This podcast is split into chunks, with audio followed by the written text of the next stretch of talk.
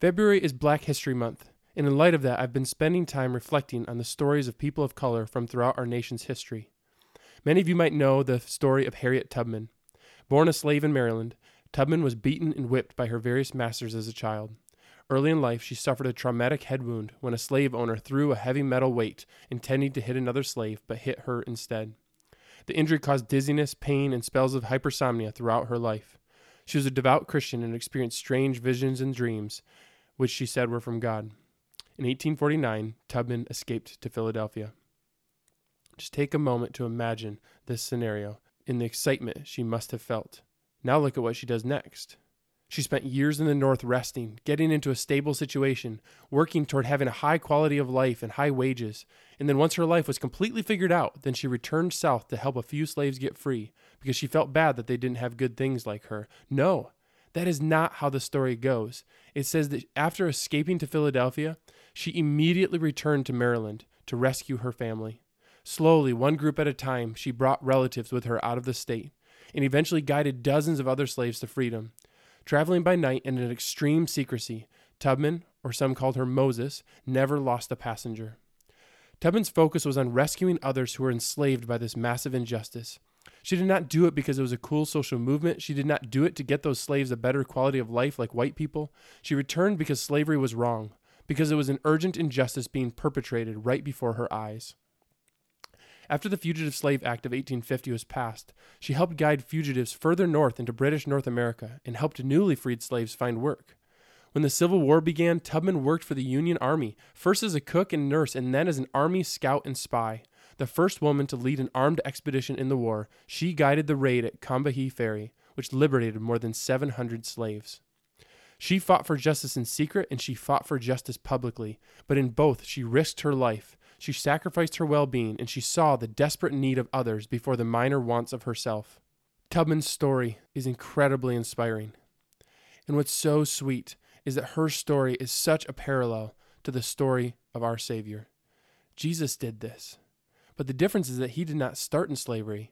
He entered the broken injustice of our world by his own choosing from the perfection of heaven. Hebrews 2 14 to 15 describes it this way Since therefore the children share in flesh and blood, Jesus himself likewise partook of the same things, that through death he might destroy the one who has the power of death, that is, the devil, and deliver all those who through fear of death were subject to lifelong slavery. In this passage, who are the slaves? I am. You are. We all are. Here's how the Bible describes our slavery in Galatians 4. In the same way, we also, when we were children, were enslaved to the elementary principles of the world. But when the fullness of time had come, God sent forth his Son, born of woman, born under the law, to redeem those who were under the law, so that we might receive adoption as sons. And because you are sons, God has sent the Spirit of His Son into our hearts, crying, Abba, Father. So you are no longer a slave, but a son, and if a son, then an heir through God. As we enter Black History Month, we remember the utter devastation that white supremacy has caused on this world, this country, this state, and even this city. There's no possible way for me to relate with the physical reality that was experienced by people of color throughout this nation's history. But I am learning deeply from their stories.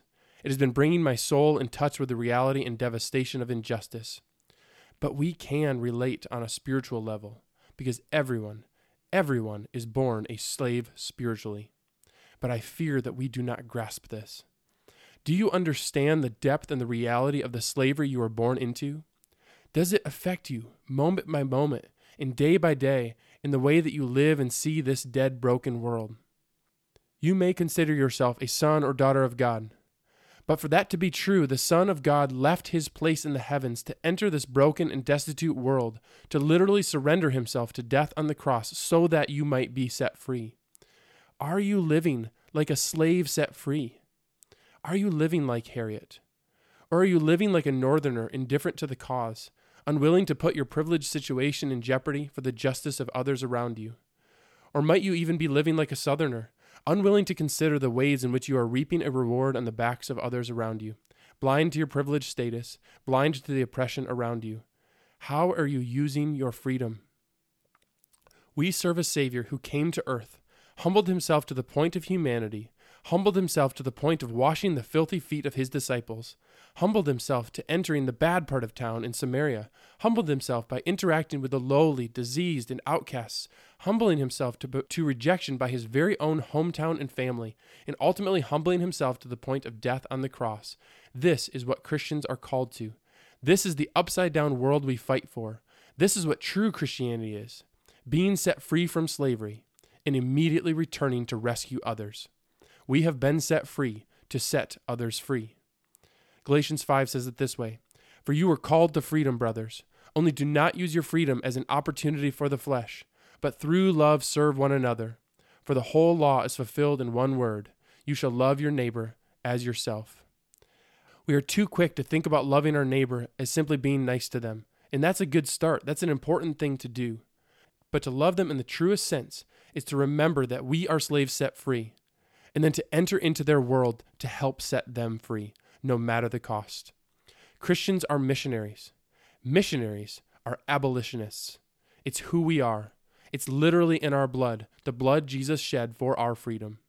Evangelism isn't just something good Christians do, it is freeing spiritual slaves. Sharing the good news isn't just a good thing to do, it is rescuing spiritual slaves from captivity.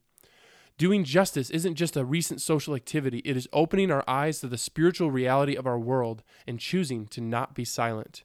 We are set free to set others free. Do you see others around you as enslaved to that same master? How would your actions change if you did? Do you remember your slavery to sin? How does this affect your appreciation of the gospel? Those who come to Christ later in life seem to be more passionate in their evangelism. Why? Those who never truly felt their slavery will feel very little need to set others free. But those who have felt the horrible trapping of slavery will stop at nothing to see others set free from the same misery. You have been set free, but how are you using that freedom? And if you have not been set free, I invite you to freedom through repentance and belief in Jesus Christ. Let's learn from Harriet. Let's live like Harriet.